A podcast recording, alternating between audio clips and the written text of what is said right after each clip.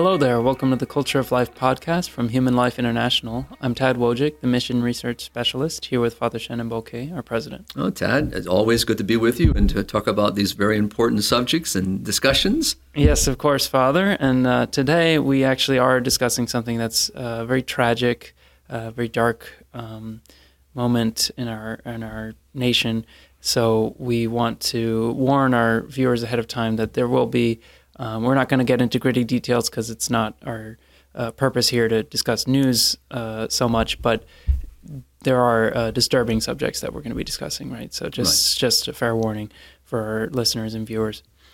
Um, and that is because we're discussing the recent events in Uvalde, Texas, uh, which you wrote about, Father. Um, a gunman, Salvador Ramos, uh, killed... Um, nineteen children and two teachers and wounded seventeen.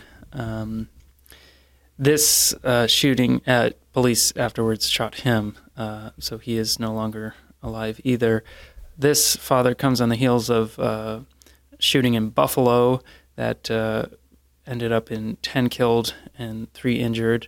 Um, that was uh, a racially motivated shooting as well. Uh, it's an extra factor in that one. And then the uh, most recent shooting in Tulsa, Oklahoma, with four killed, and uh, it was a murder-suicide, so the, the shooter also shot himself and right. died. And we saw something also in Tennessee, you mm-hmm. know, in, uh, in Chattanooga, if I remember correctly, there were a couple of stories that came out of, you know, again, violence. Right. You know, so it's uh, so unfortunately, you're right, Tad. It's something that's uh, that's uh, that's affecting all of us across our, our beloved nation, and as we see in other parts of the world too. But uh, it's something that we, it's good for us to take a brief moment just to talk a little bit about this and just some of the ramifications and what can we learn from it and, you know, how do we address it? So I'm looking forward to having this, this discussion with you today. Yes, Father, and and it's important um, for our purposes here at H L I uh, discussing the culture of life because um, as you gave in your uh, analysis recently, Uh, about Uvalde, but it applies equally to uh, any of these acts of violence or shootings, um, that there are deeper causes here um, that uh, stem from the, ultimately from the culture of death, which is what we oppose um, right. in promoting the culture of life. Um, so why don't you explain a little bit, Father? You mentioned two major points, um, the decline of Christian morality and the phenomenon of fatherlessness in our culture. Why don't we start with that second one, fatherlessness, um, and why this is such a relevant factor in these shootings? Well, you know, as, as we look at the situation, particularly like with uh, Salvador uh, Ramos, we we have many uh, examples where uh, those who have committed acts of violence, not in every situation, so but in many of them, uh, we see uh, where they're coming from a very broken home environment. You know, a lack of a father in the home, a lack of stability in the home, uh, maybe difficulties even with not being raised by their own biological mother, biological father, uh, grandparents, you know, maybe raising uh, some of the children, or uh, not in, in a family situation. And, and so this is not something our, our audience, uh, you know, should uh, be, not be familiar with because it's a conversation that many have had over the last decade. You know, as we've seen this within the uh, uh, the uh, the African community, within the Hispanic community, uh, we see this, you know, very strongly. Uh, and these are issues that are being raised by many people, looking and saying, you know, how do we deal with the not only the reality of broken homes and and and, and how children are being raised in these broken environments and wounded environments, but what are the consequences? You know, not only to the individual, to the family, of course, primary we should be looking at. But also, how does that reflect out into society? How does it affect the culture? And uh, and so so I just raised it in in, in the article uh, again, just to have people be willing to look, to read, uh, to look at this and realize that, you know, not every situation of a fatherless situation ends in an act of violence. I didn't not, not saying that at all, but I'm saying in that there are many occasions where it is, and and so it, it really should cause us to pause and to ask very hardcore questions, you know, of, you know, how do we address it? Because uh, the situations that we're seeing, you know, are still there. You know, the fundamental uh, underpinnings are still there. The wounded family, the broken family, uh, the lack of, of a father in the home that provides stability, you know, direction, and both to men and to women being raised in the home environment. Uh, and so I think it's very important, you know, that we, we address it. And and really, that helps us then move the conversation, because as we've talked about in our podcast before, Tad, that, you know, uh, the, the fundamental cell, you know, upon which society is built is the family. And so this is a marriage between a man and a woman, you know, who welcomes human life and takes the responsibility of, of forming and educating their children, you know, not only for us as Catholics in the ways of the faith, but, you know, also how to live, you know, out that faith, you know, in daily life, or if they are being raised in a, in a Jewish family, or, you know, in a, a non-Catholic family. The, the the family is the fundamental cell where moral values, where virtue is taught, where people, kids learn right from wrong. They learn what is good from what is not good, and how to To, to live in a society and to function in a society, but also how to contribute in a society. And we have so many sociological, uh, you know, data out uh, data out there that has talked about this.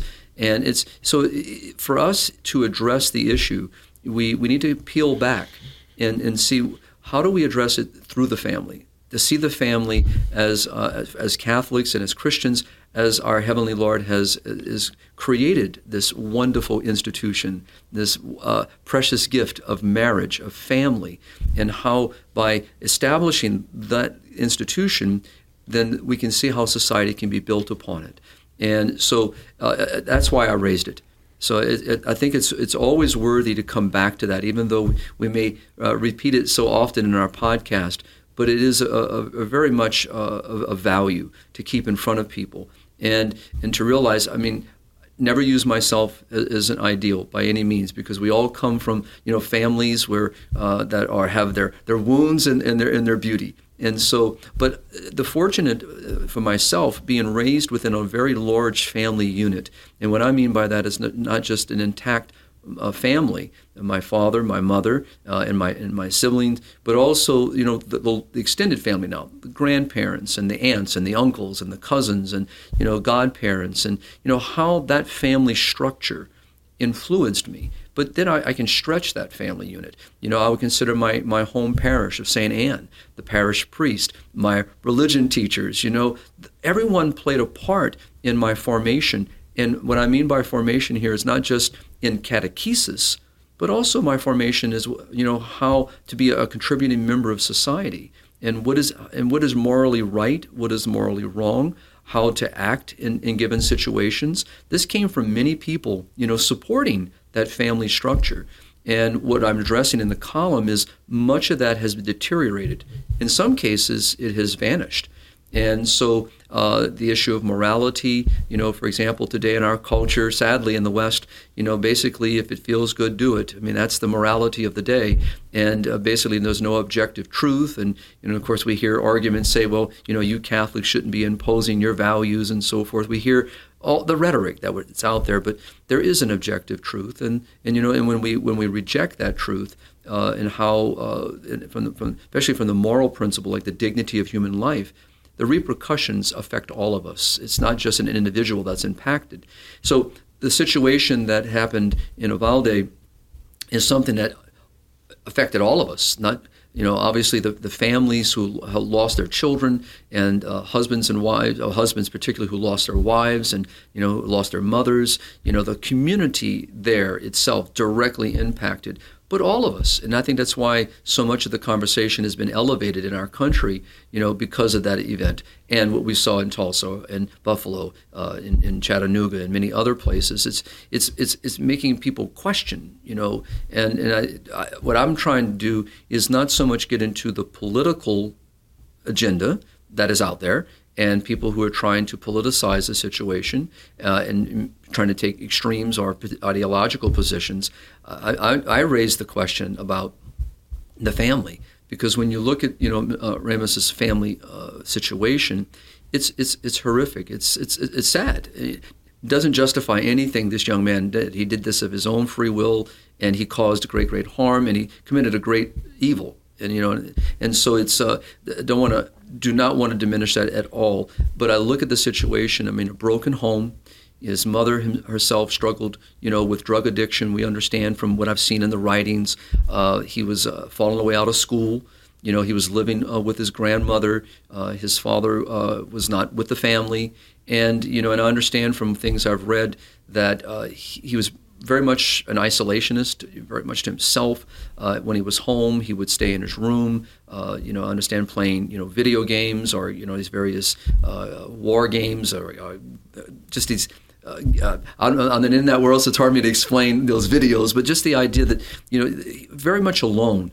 And and from what I understand, you know, uh, that obviously this is not healthy for, for anyone, and uh, what a mess. Uh, and, and and it's just sad, you know, and, and he's one among many in our in our country today, and, uh, and, and sometimes these individuals sadly react and respond, and, and this is one of them, where, you know, he took what he, whatever the situation was, and brought it into this environment in the school, and and, and they understand from others that uh, that I've read in articles and comments, and, you know, basically just, you know, uh, earbuds on, you know, walked into the school and just, you know, it's kind of acting out, you know, the, this violence, and and so.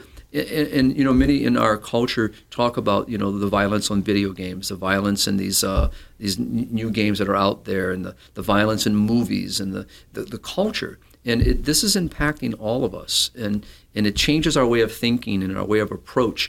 And we need to, to really, you know, press the pause button. And, and it, these are not goods, you know, that we should be elevating. And, and they do impact, especially young minds, you know, formative minds, or those that are struggling in family uh, situations, uh, you know. So for me, when I when I came, you know, to really working on the column and, and, and, and developing it, I kept moving, you know, to the question for myself is, so what is our response? You know, what? How can we address these issues? So I'm looking forward to talking about that a little bit with you, Tad. So yeah. I hope that helps a little bit, you know, about what I was addressing. Right, right. It gives us some context, Father, for the uh, for the sort of um, those major points um, that you mentioned in your article and you're bringing up here about uh, fatherlessness. And um, I'd like to shift gears a little bit. You mentioned it already, but into the, the question of what's going on with the moral relativism in our society and the lapse in, um, it really a lapse in any kind of moral code, but in particular the Christian code of ethics that had governed um, life in the West and in the United States for, you know, all of its existence until, you know, right. rather, relatively recently. Um, and then actually, if you can, Father, tie that into the fact of fatherlessness, because uh, men and fathers really are, uh, and in particular priests actually are are the ones who, uh, women have a, a, a strong role too, but at least in children's lives, fathers mm-hmm. have a strong uh, value inculcation role. Right.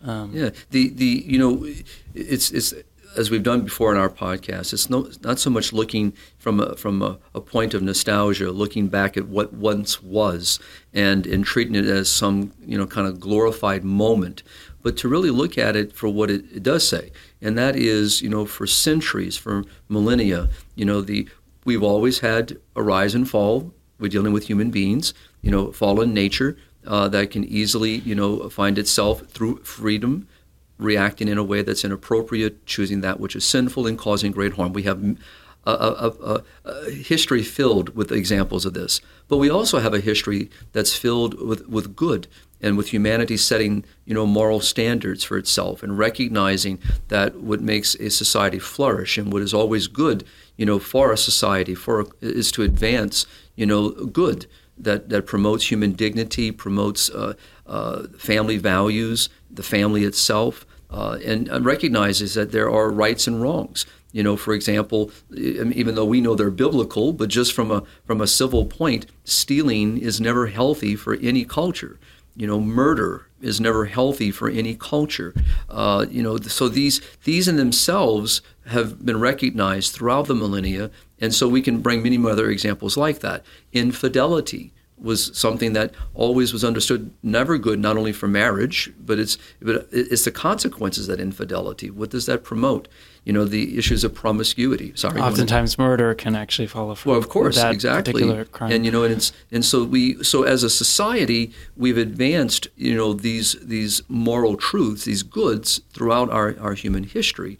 And and all of a sudden, within this, this, this last, let's say, hundred years, but more strongly, especially the last five decades, we have seen a, an aggression to reject, you know, those particular goods that we have valued and that we have passed from generation to generation, and uh, and just the, the common courtesies, the uh, the way that we uh, respond, you know, to the to dilemmas, you know, maybe disagreements, you know, where people, you know, granted, again. Human nature being what it is, people can turn to violence and get into fights and other acts of aggression, but it, that was never something that was, you know, encouraged or promoted. Uh, today, it, it seems to be celebrated, and it seems to be the immediate response, whereas rational people, people who respect each other, uh, respect the dignity of life, respect that is owed to every human person, that Tad, you and myself might have a disagreement, and we, we we talk it out. We might even raise our voices and, you know, argue it out. But, you know, but people do this. This is something that helps resolve situations and find a path forward. Um, and but today that seems that is not the, the way people handle, you know, their their their dilemmas, their difficulties, their disagreements. And and it seems that we we part of it, and which which is why I address it, is it comes back to the the way that I approach human persons. You know, if I see that every person that I encounter and deal with is a person of equal dignity, that is owed equal respect, that that I have no right, you know, to disrespect in any regard. And and so if I start from that premise, which is something we have believed, again, for millennia, and now because of the introduction of various laws like Roe v. Wade, that in our in our country that allows people to literally determine who lives and who dies, and and and so we have seen the consequence of that. Mother Teresa, we've talked about this before, that you know when a nation can choose to permit a woman, a mother, to kill her own child, then we will see how this will play out. I'm going to paraphrase Mother, that then that same woman, the same mother, can walk out and take my life. What's what's the difference? Well, some would say well, the difference is is that the child is within the womb. It's you know the fetus, and you know they'll, they'll try to come up with these euphemisms and all these various ways of explaining and justifying. It's a human life. The moment of conception, life has begun. And that little life is as equal of value to my life outside the womb. There is no difference between my life and that and that life. And that value is something that is a society, even in the midst of great difficulties, you know, of, of human history, during, you know, world wars and conflicts, you know, that value still remained. I mean, that's what sent people into these battles, you know, to protect values, to protect our families, to protect our freedoms, to, to, to protect human dignity. And especially when we've seen great atrocities done, we've intervened. Even our own country has intervened many times in, in other countries because of the atrocities and violence that is done, or at least has brought them to the surface and talked about them and put sanctions. And why? Because we, we see a value here that's not being protected. And in each of us, you know, there's there's this this we recognize when there's an injustice. We still have it. You know, it's just it's getting covered up, and and I, and I think that's what happens in a lot of times. I'm sorry, Tad, you wanted to add something? Yeah, please. well, well, you it just struck me that you you've mentioned, Father, um, just now that uh, that uh, that we we still have that sense of justice. We still have a conscience, a national conscience, um, right? And that comes out with events like these shootings, exactly.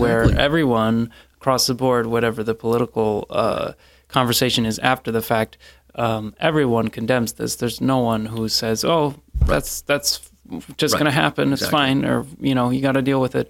Exactly. No one says that, no. Of course. And um, but it's interesting, Father. You're talking about things like Roe v. Wade and these other things which have systematically degraded our moral sense. And it's not just laws; it's everything in the culture. It's like you mentioned, video games, movies. And I would say even those things are are, are uh, more symptomatic even of, of something more fundamental that has really happened that is almost really hard to right. put a finger on, but just a, um, it's not just the nation, but really the whole West, uh, a loss of a sense of right. there's no other way to put it, as you've said, the dignity of the human person, of human life. We've, we, we've become really, Tad, like I said, maybe a word I can add is desensitized. Desensitized, right. Uh, I really believe we have. We've, we've lost a sense of the other. Mm-hmm. And that's why I quote John Paul the Second in the column, who speaks about this. And in a sense of the, the, the, the other person, you sitting in, in this room with me now, is, you know, I shouldn't be looking up at the stars and wondering, I'm talking, you know, I'm talking to another person. There's an engagement in conversation. There's a relationship at this table that is occurring. And and I think it's so important that we, we, we have, a, we've lost the sense of this, you know, and, and I think each time we have very, these tragic events, these horrible events, but even, you know, great disasters, you know, like we've seen from my own state of Louisiana, you know, last year when Hurricane Ida and many other storms that affected the state, you know, over the last couple of years, but natural disasters in different parts of our country, people rise. They, they, not an injustice has been done, but loss of life, you know, loss of people's homes, loss of business. Uh, you know, people see people struggling to find a food, clothing, shelter, and people are moved by this, you know, and, and that's, that means there's something within us that recognizes a good. We see a value, and, and the value is the human person. You know, when we see a person who's homeless, you know, I'm hoping that, especially our audience, I know we would be moved by that, but there is a part of us, you know, that at, at times we've got to fight against it. You know, I wonder why they're homeless. I wonder if they're, what's going on. I wonder if they're on drugs, and that all could be many reasons why they're there. There could be some truths that are out there, but this is still a human being. And I remember one of the late chaplains here of, of Human Life International, Father Frank Papa. Every time we would go out and, you know, to, to either run an errand or maybe grab something to eat, and he would see someone, uh, a transient, and uh, you, I, wa- I would watch him make the sign of the cross. He would bless them. And uh, and so we would talk about it, and you know, in my travels, I see this as well. And it, it families, you know, living underneath highways, and it, it these are things we should never be de- become desensitized to. There, you know, no matter what the circumstance is, and it could be self-inflicted circumstances, but these are still brothers and sisters. These are these are these are people that are part of our family. And and this is why when we look at the children here in this in the situation we're talking about, nineteen children lost their life that day, two teachers, two two mothers, two two wives, two uh, two wonderful ladies who, who gave themselves, and I understand from some of the imagery, and I've seen some of the pictures and some of the video, and, and what I've seen is trying to protect those children. And you know, it's it's.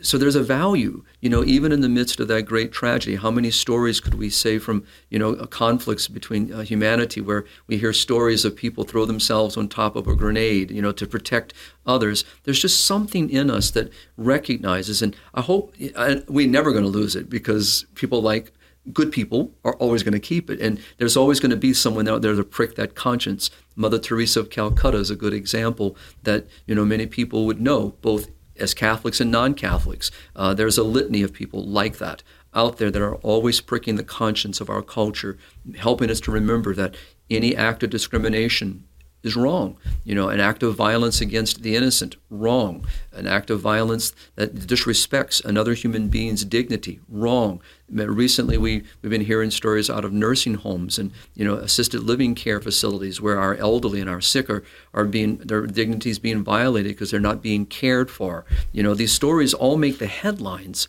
you know, some because they're, people are looking, you know, to the media for the hype, but underneath it, there still is something in us that, that recognizes this injustice. And we've lost it with, with the unborn. You know, I'm going to say lost completely. Obviously, we're here, and many people are fighting the good fight. And there are many people in our country and around the world who recognize this injustice and are doing everything they can. But we have a large segment, Tad, of our culture, and sadly, even within the church, that have become desensitized to this and, and really do not recognize the dignity of, of, of the life within the womb. So if that happens, then that desensitizes me also to the person outside of the womb. And that's why this is something we can talk about in a general way uh, by looking at the situation, the tragic and horrific situation that we're talking about in Uvalde, Buffalo, and other places. Uh, even in Nigeria recently, there was a great uh, great tragedy that occurred during Mass on Pentecost, where people came in and just opened fire. And I, right now, the numbers are under one hundred people that I know of, from at least articles that have been, lost their life that day. you know, and and so and scarred. I mean, think of the children uh, in Uvalde that that survived. You know, not only in, in the classroom, but the rest of the school, the teachers, you know, the community. This has left a, a very, very deep wound and, and a memory. You know, so so this is why it, it's something that we as a nation need to start asking ourselves: what values do we uphold? You know, what is of, of utmost importance to us? And and not from a. Uh, it gets me, Tad, sometimes when we talk. I, I get comments. You know, we all do, and you know, from articles and sometimes from our podcast and. When we talk about these values, sometimes people will say, well, that's an ideal, you know, you know, marriage between one man, one woman, and an exclusive, indissoluble, fruitful union, okay? What God created, all right? And and so it's, and they say, well, that's an ideal. That's not, that can't be lived today. Well, I'm sorry, I disagree. And I'm, I'm not speaking of it as an ideal. You know, and, and the idea here is that people think that because we've come so far away from it, we've moved so, we've shifted so far from that way of understanding marriage, and because of different views and approaches and ideologies, we see, you know, inroads of people trying to redefine that people think, well, that's just not possible. You know, uh, the high divorce rate today, the, the separation, the cohabitation, uh, the introduction of same-sex unions and all this stuff has so clouded that people think, well, we'll, quote, we'll never get back. Again, As, as if we're speaking something from some kind of nostalgia. No, there is a truth here. And that truth is something that we're called to live. And when we reject a truth, there are consequences to that. And and so so this is something that's so important that we, we need to name it, call it what it is, patiently, but firmly keep pushing back, you know, and realize that, you know, there are there is a good that we must uphold. And and if we choose to reject that good, and again we have, and we will, we the consequences are also there. And you know, and I think for, for this, you know, having you know been a priest now twenty-nine years, and, and and working primarily in parish ministry most of my priestly life, and working with families, working with couples, working in schools, and you know, I've sat. Uh, in many a conversation in uh, the consequences when families, there's a breakdown, when there is a, a rupture uh, in that family unit, and the consequences of that and the long-term impact that has, you know, not only on the adults, but on the children, and eventually those children themselves become adults, and how they, you know, uh, recognize and how to respond to that. And sometimes it leaves deep wounds that cause them difficulties going forward. So there's something here we, we have to recognize, and, and I don't want to speak it speak from it. It's not, I don't see this as as ideal. We can use the word ideal to speak about an, a, a good, but the way I hear people use it, they think that I'm I'm speaking about something from some, some fairy tale from long long ago uh, that's unobtainable, and that we can we'll never be able to to shift the gear. You know, no, uh, we can do that. And and I think the first gear here that, that we need to do is recognize that there's something systemically wrong here. And that's what we're talking about today. Right. Right, Father. I wonder if um, mentioning all this, and, and you brought a lot of things into it, but I think it's relevant, um, the questions of um, not just this kind of uh, violence that is very obvious to everyone, but as I was uh, mentioning before, um things that we are just desensitized to, like abortion um, and other uh, forms of violence and uh, euthan- lack of r- euthanasia. euthanasia, disrespect to the dignity of the human person. I wonder if it doesn't ultimately come down to, um, well, I-, I think it does. We know it does. uh, the lack uh, of a sense of two things I would say that are ultimately kind of the same: a lack of a sense of, of evil, of sin in itself, right? Because we're talking about moral relativism, correct. A lack of a societal moral code um, that is ultimately Christian. And that phenomenon stems from just a, a turning away from God, which explains everything. Correct. Yeah, and and and, and I think with, with that, if we, if we just kind of keep that always in the forefront, and then we can understand, you know, what are the consequences that flow. And and so, so for example, when, when John Paul, I quote here from uh, Redemptoris Hominis, you know, so this is one of John Paul's earliest encyclicals in, in this situation, you know, the and he's talking about, you know, he says, um, and it's actually on fatherhood, on God the Father. And so he says, you know, the he says, man, woman, remains a being that is incomprehensible for himself. His life is senseless if love is not revealed to him, if he does not encounter love. So God so loved the world that in the fullness of time. So we, we know that God reveals to us God himself, and God is love. And so we, we don't have time to kind of talk about the beautiful understanding. But so this this we come to understand ourselves, you know, and how God has revealed himself to us, and the very beauty of what human life is, and what we're called to in that beauty of human life, and which is eternal life, to be with God, that in the fullness of time God sent his only Son into the world, not to condemn but to save. And so this, and he calls us, you know, if you love me, you keep my commandments, and I give you a new commandment, love one another. So love is something that's revealed, and that's why I picked, I put it in here. Some people read a column and say, well, why Father's mentioning that?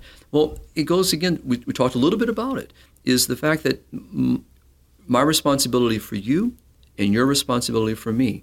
We are social beings. We were made for relationship. We're we're born into a family. We're born because of the union of two people. And I again, I'll use that word ideally for a moment, is that between a husband and a wife is where God wishes this life to be welcomed and celebrated and, and nurtured and cared for.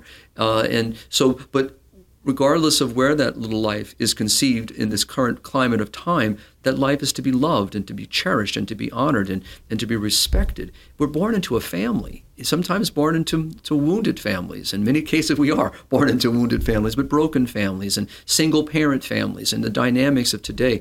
But we're, we're made for community. You know, as I mentioned earlier, you know, I wasn't raised by just two people. I was raised by a community, and, and we've lost that. And that's what makes this today so so important, is to, to kind of picture, you know, that the the how do we see ourselves? How do we relate to each other? And let's be very honest, from what limited knowledge I have, or I speak for myself, of Mister Ramos, this young boy, eighteen-year-old young man, you know, that caused this great, great, horrible act, who uh, and, and, and took the lives of, of twenty-one people, all right, including eventually his own life. I mean, not, he didn't take it, but he put himself in a situation where his life had no value either, and so his life is lost.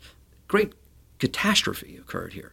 And so, and, and the communal response, I kept thinking, you know, again, not justifying. I don't want people to misunderstand me, but I, I kept thinking as I'm reading this this story, uh, a, a little bit of his life, and I kept thinking of the, the he fell away from school, I understand, and I keep thinking, what was done to re-engage?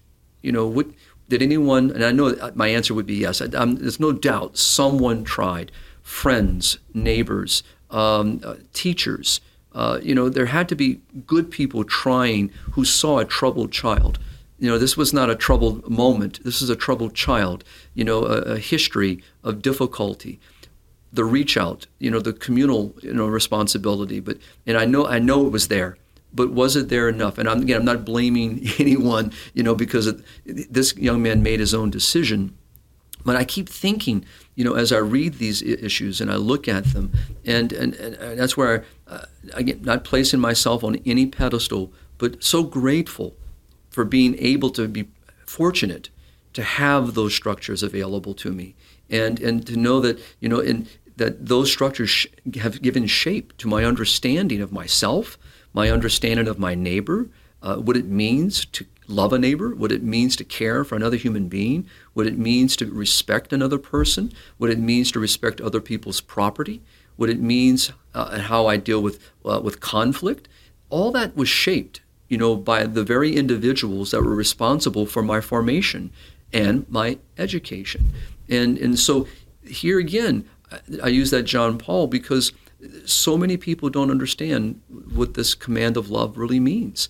And this is the moment, you know, because some people are making, and again, not going to get into the political debates and discussions, but I hear very, very, very few people, other than in our own circles, of those that are promoting family values and promoting the family, looking at moral stability within our culture, those that are in the authority positions and the leadership positions are not addressing some fundamental issues. And and that is, you know, again, the importance of the family, the, the importance of marriage, the stability of an intact family, the impact of that intact family, but also the communal responsibility, you know, uh, for for each other. And and how how can we avoid, when we see a situation, for example, like this, you know, before this event unfolded, the people that we're dealing with, you know, with someone uh, like like Salvador Ramos, what was the response of the community there? I mean, I don't I don't know the answer. I mean, I'm just asking a question, because when we turn it around, John Paul raised this same question on the issue of abortion, on the issue of euthanasia. So as we've talked about many times in our podcast, Tad, is what is my responsibility to my to my sister who is in a situation of difficulty with a child? You know, is abortion ever an answer? No, it's never an answer. Should never be an answer. What should be the answer is, what can I do to help? How can I step into here? What can I provide? What is my responsibility toward my neighbor? And my neighbor is both the mother and the child. How do I reach out? In euthanasia, John Paul talked about this in Evangelium Vitae, that you know that basically we just put to death the, the person because we don't want to be bothered by the responsibility of caring for that individual who might be sick or might have a lifetime of illness and a responsibility of care. And we use all the various things. We don't want them to suffer. But really, like John Paul would say, whose suffering are we more worried about? Our own. We don't want to suffer. We don't want to be inconvenienced.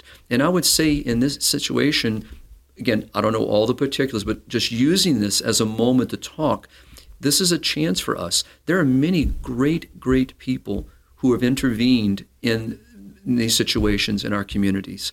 You know, I have a litany of, of, of, of groups that work with, you know, uh, with men, young men who have no fathers in their home. Uh, that young women who have lost a sibling or, or no father in the home or no mother or maybe have been abandoned. There are great people out there recognizing the importance of stepping in, uh, you know, providing a stable home, providing, you know, when you think of adoptive parents who have welcomed children into their home because of the circumstances they didn't have. Again, this is people stepping forward, and this is where we we need to be. I, I would love to see that conversation also had in the middle of the debate over the various other issues that this raises. But there, the, underneath it is, again, where is the community? And go back to what you said, Tad, obviously the, the, the morality, the, mor- the a moral community. Not only do we see this this great crime done and this injustice done, you know, to these, these children and the two teachers and to the community and to their families, but that should stir up in us. There are many, many injustices. And and so how are we going to go forward? What's going to be our response to this? You know, are we just going to, this is going to be a, a hot button topic for a moment. We'll pass it on and move to the next topic. I, I hope that's not the case. I really do uh, hope that we, we look at this and and look at the total picture. At least that's why, you know, I addressed it in the column. And that's why I wanted to talk about it. And because uh, I can tell you, you know, coming from, from parish ministry, working with couples, working with parents, this was a way to help them. And I would say that we need to do this. This needs to grow. This this understanding of, of, of neighbor, of, of communal responsibility, of helping each other, and each of us recognizing when one is lost, we all suffer. When one is gains and grows and matures, and we all we all benefit, and and so here we have a great tragedy that's affected every one of us. We we all are lesser because of events like that, and and that's something that should stir in all of us and say that's just unacceptable, you know. And and and people can try to the issue of the guns, they can do with the issue of uh, other acts of violence, but we need to have a conversation, you know, of of. moral truth, you know, and that uh, the uh, the dignity of human life, uh, and how we we as a community want to be identified. And I think what's upset people is is if you scratch it a little deeper, is it's it's a mar on all of us. We look at this and this is not how uh, Americans should be acting. It's something within us as an American citizen that says we're supposed to be, you know, uh, this, this is just not something that's good for us as a nation. So there's something in there, but I find that what people have become uh, unable to, to, to think it through and then say, okay, how can we resolve this now? So that's just some little thoughts, Tad. Absolutely, Father. I, I really think um, it's important, the points you're raising, and just about everything um, related to to the moral sense of our society and and uh, the way that our families have, have really suffered. Um, and the fact that people can, uh, unfortunately, have descended into such uh, climate of uh, personal isolation, likely mental illness, I don't know, um, but certainly the environment that uh, we right. believe Mister Ramos was in was not conducive to it, and, and just familial strife or discord or, or just absence of, of a father figure. Well, also, you know, you mentioned, if I may, just just a few seconds, sure. to say, you know, because uh, I d- didn't mention it, uh, but the idea that when there's a when there's a loss of accountability, mm. a loss that my behavior is wrong. What's happened today because of moral relativism, basically, you know, who are you to tell me that what I did was wrong? You know, and, and, and so, or what's right from wrong, and and so we've lost the sense. But, but this is again, you know, that. Uh, there's something that, you know, for my, again, being brought up in a, in a structure, you know, within a, a value structure, a, a moral system uh, of right and wrong. It was that, you know, I didn't go to your home and steal steal something from you, you know, and if I did do something that was disrespectful, then I was held accountable for it. And, you know, and so, and that variation of, of, of accountability came in different ways, you know, but in the schools, at, you know, in my upbringing, we were held accountable, you know, if we used a foul word, if we did something that was disrespectful to the teacher or to another student. I mean, these things were, were corrected and behavior was assessed in a, sen- in a sense of that behavior was not right. Do you understand why it was not right? I can still remember in third grade, I'm not going to tell you the story, but I still remember, you know, uh, uh, one of my school principals, Mister Gano, you know, sitting myself down and with uh, another, one of my cousins, but also another student, Mark Arsenault, and we got a good lecture, all right, on something we had done. And I haven't forgotten it. I really haven't. And I can still name, you know, other teachers, you know, through the journey that, you know, that, that would call us out and say, you know, and, and today we don't like to hear that because, you know, we're told, you know, that, you know, who are you to judge, or, you know, or who are you to correct me, you know, and, and, you know, and what makes your morality, you know, greater than mine or my decisions. But this is, again, this is not a, this is not a civil society. You know, that's that it creates chaos. If there's, for example, if, you know, we, no one would argue, they might disagree, but then you walk over to a, a traffic light, a traffic signal, and bars are down, and we've seen too many tragedies where people try to sneak through the bars. What happens? Inevitably, great tragedy occurs, you know, right? Loss of life, the most great tragedy, but loss of property, damage, you know, in the millions at times, because someone dis- didn't didn't have regard for the warning that those bars mean. Same thing in a traffic light. So it, it, there's a sense of order that these civil laws and civil policies and regulations do for us to help us live in an orderly manner.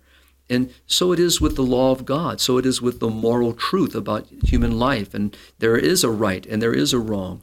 And when we lose the sense of that, then it, it the other side of the coin is it just promotes discord. It causes chaos. You know, so if all of us went around and I just walked into the grocery store and picked up a bag of groceries and walked out the door, you know, now it depends, I say this with a little cynicism, but a little sarcasm, and that is in some states, oh, it depends on how much it was worth. I can get away with it. That, that makes no sense because you can't maintain that. You know, you, you, you're, you're not holding someone accountable, you know, for, you know, their actions, and that this is not something that we as a civil society would ever condone, have ever condoned. You know, you can't go to the bank and rob the bank because you have no money. We, we would never accept that, you know, and we don't. There are laws against it. And these laws by themselves, and that's what I mentioned in my column, the laws and policies and regulations by themselves are not enough. They're important, necessary, but we have to get down deeper and, and, and really recognize the importance of what a moral life means and what it means to live a virtuous life and why certain behaviors promote a good in self and others and why other behaviors are unacceptable and, as you began our podcast with, have always been held to be unacceptable.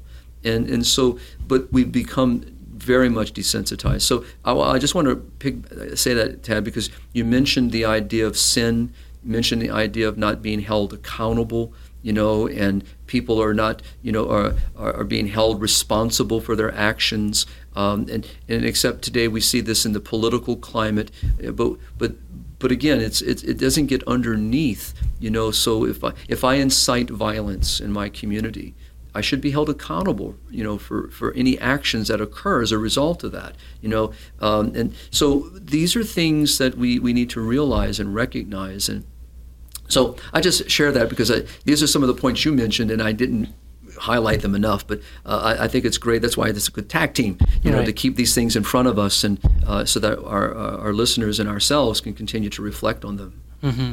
Absolutely, Father. And um, so that's a lot there. But w- with all that said, and, and understanding even to, to, you know, as much as we can, the gravity of these issues and, and the kinds of things that can result, like what we're, uh, you know, discussing here that happened in Uvalde, uh, what can families do to protect their children, Father, um, and stand against the culture of death uh, right. at, at a time like this? I mean, I've seen uh, some uh, some great conversation. I think that, you know, for, for for myself, if I were in a situation of being a husband and father and, and a parent, you know, uh, for my own faith com- community of, of faith and my own community at large, is I would be speaking to those in my school system, you know, speaking to those in leadership roles within the regional community. You know, what are we doing? How are we addressing these issues? You know, if, if you're speaking on that level, Tad, in a sense, and I think we, we, we need to do that. You know, uh, you know, even here at, uh, at Human Life International, you know, and some of the local schools in the community, Catholic and public, are asking these questions. You know, we need to make sure that, you know, that how are we approaching security? You know, uh, what are we doing to address, you know, uh, that this doesn't have a repeat? I mean, I'm talking about just from a protective point of view. But then underneath that is how, to, for example, here in a faith community, how can we get together as a faith community? So, which is something that we can control because we can do that very easily. So, how can we, in this community of, of our faith tradition, you know, uh, help each other, support each other? You know, uh, are there issues in our community that we need to address? You know, how can we bring these to the surface? You know, there could be situations where we might know Of, of of children in our school systems that are struggling, you know, not just from grades, but we can tell that there's other things that are affecting their grades. It could be things going on at home. You know, we're always we're we're afraid today, you know, because of privacy and autonomy to address these things. But we we we, we have to find a balance, because if we recognize a student that is struggling, how can we help that student?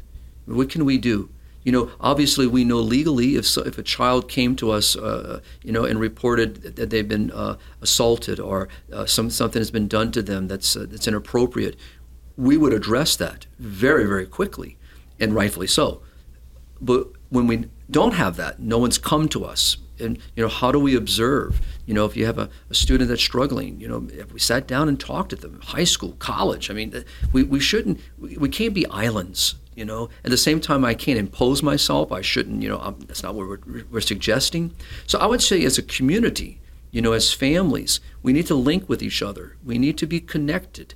You know, we need to, to build support within, within our families, within our community. We need to help each other. We need to be mindful of our neighbor and, and, and not, you know, build big, tall fences, you know, that isolate us from one another because of, you know, I don't want to, uh, you know, uh, it's none of my business. And, you know, We've, we've allowed the narrative of our secular culture, you know, to mandate and to govern how we live our lives.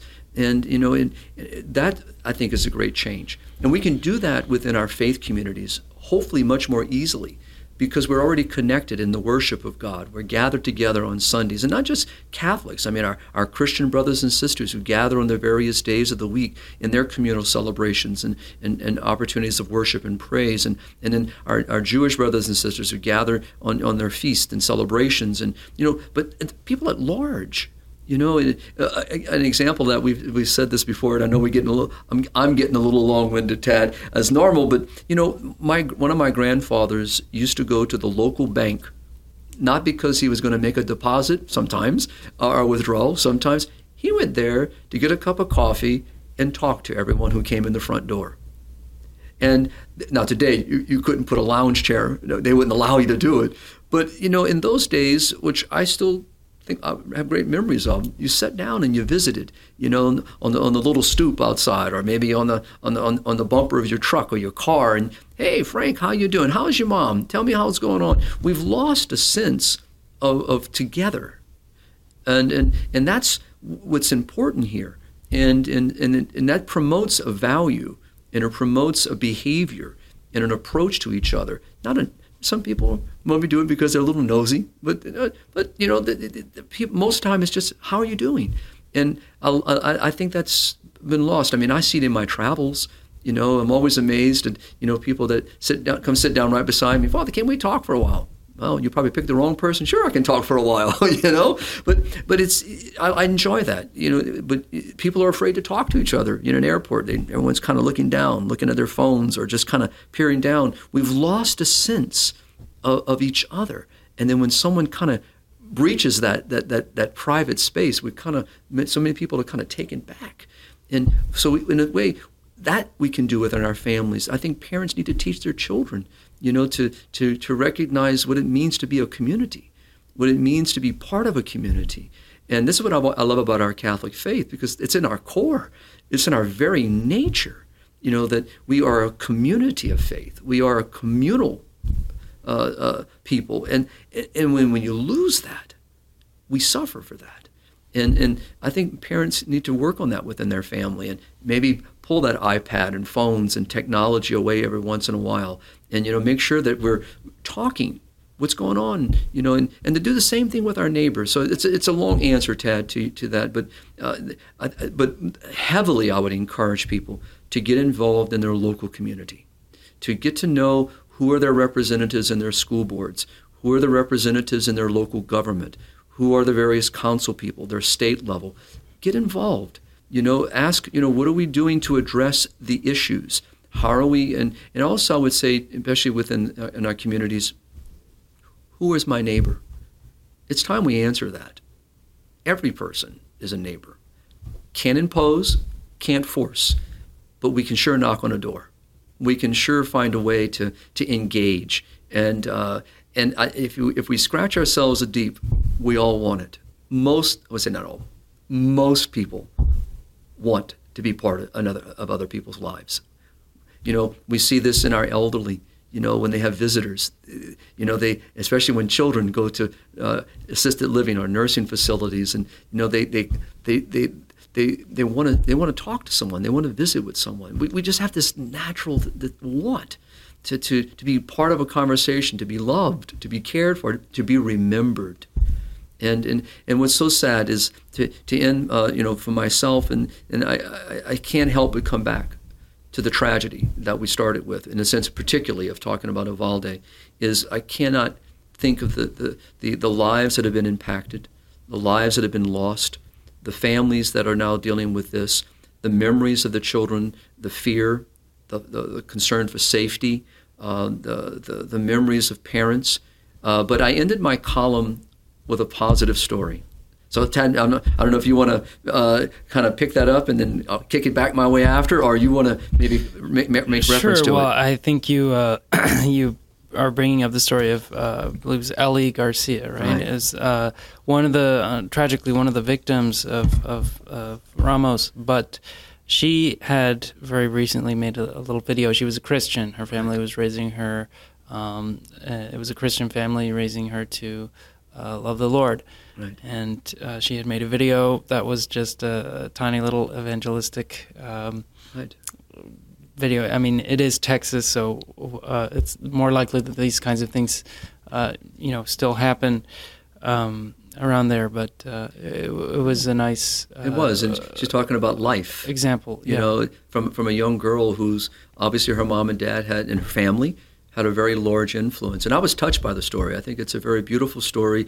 Day, I think I don't know, I don't know the time frame of it, but it sounded like, from what I saw, that it was of, of recent, you know, and it was connected to Easter, talking about, you know, our uh, as a Christian, you know, why our Lord came, and that, you know, He came to give us life, and, and that, you know, that we will rise with Him. And so she's talking about this, and and uh, and, and but to hear the father, I think his name is Stephen, if I remember correctly, um, sharing it. You know, and it must have brought him comfort in the middle of his, of he and his wife and their great loss. but to to to see, you know, deeper in, into this, and, and how faith and, and our, our love of the Lord and our, our love of God and our desire to to to to follow the way, the truth, and the life brings consolation and comfort and assurance of, of something more. And this little girl, nine years old, is talking about that. And, and and for her, and as the father said, it was very real. I mean, she would pray at night. She would pray from her bed, uh, and uh, they pray as a family. And it was, you know, it, it's, it, there's something so beautiful in that innocence, and it reminds us, this is holy innocence. You know, just the innocence of a child who's embraced, you know, the faith and embraced love, embraced God. And uh, and and but to see her, her father, particularly in this situation, uh, who I think released a video and is talking more about it, um, uh, to to hear him, you know, since reference, you know, how it has brought him, you know, a sense of of peace, uh, even in the middle of this great great great loss, you know. So uh, here we are, you know, you know, as a as, as a people, you know, given a, a wonderful witness uh, from a little girl who had no. Uh, no inclination of what would be happening to her, whatever period of time there was between that video and and, and the loss of her life. Um, and so uh, I, I think it's a reminder to parents the value, you know, that they, we pass on to our children. And uh, and it, so here's an example. Yeah, absolutely, Father. And I think that's a, it's a, a nice positive note to end on here. Um, just... Um, just so that we can remember to to be conscious of all these issues. Um, we've really come to a very dark place in our culture um, amidst all this, but we still have that nice light of faith and in, in, in little innocence. Always. Um, and uh, with that in mind, Father, I guess the last thing to say is that we should just remember to pray for the victims, pray for the families, also to pray for the perpetrators, um, and Uh, for anyone who's in these situations uh, in the future, to pray for the uh, that these uh, sorts of tragedies would be averted. And if I may add, the way I ended also with that same call to prayer in my column is to pray for people like Ramos, you mm-hmm. know, that are out there, that are in such dark places, that somehow we we pray for the courage to be able to help them, to pull them out, to to save them from such a path, wherever we possibly can.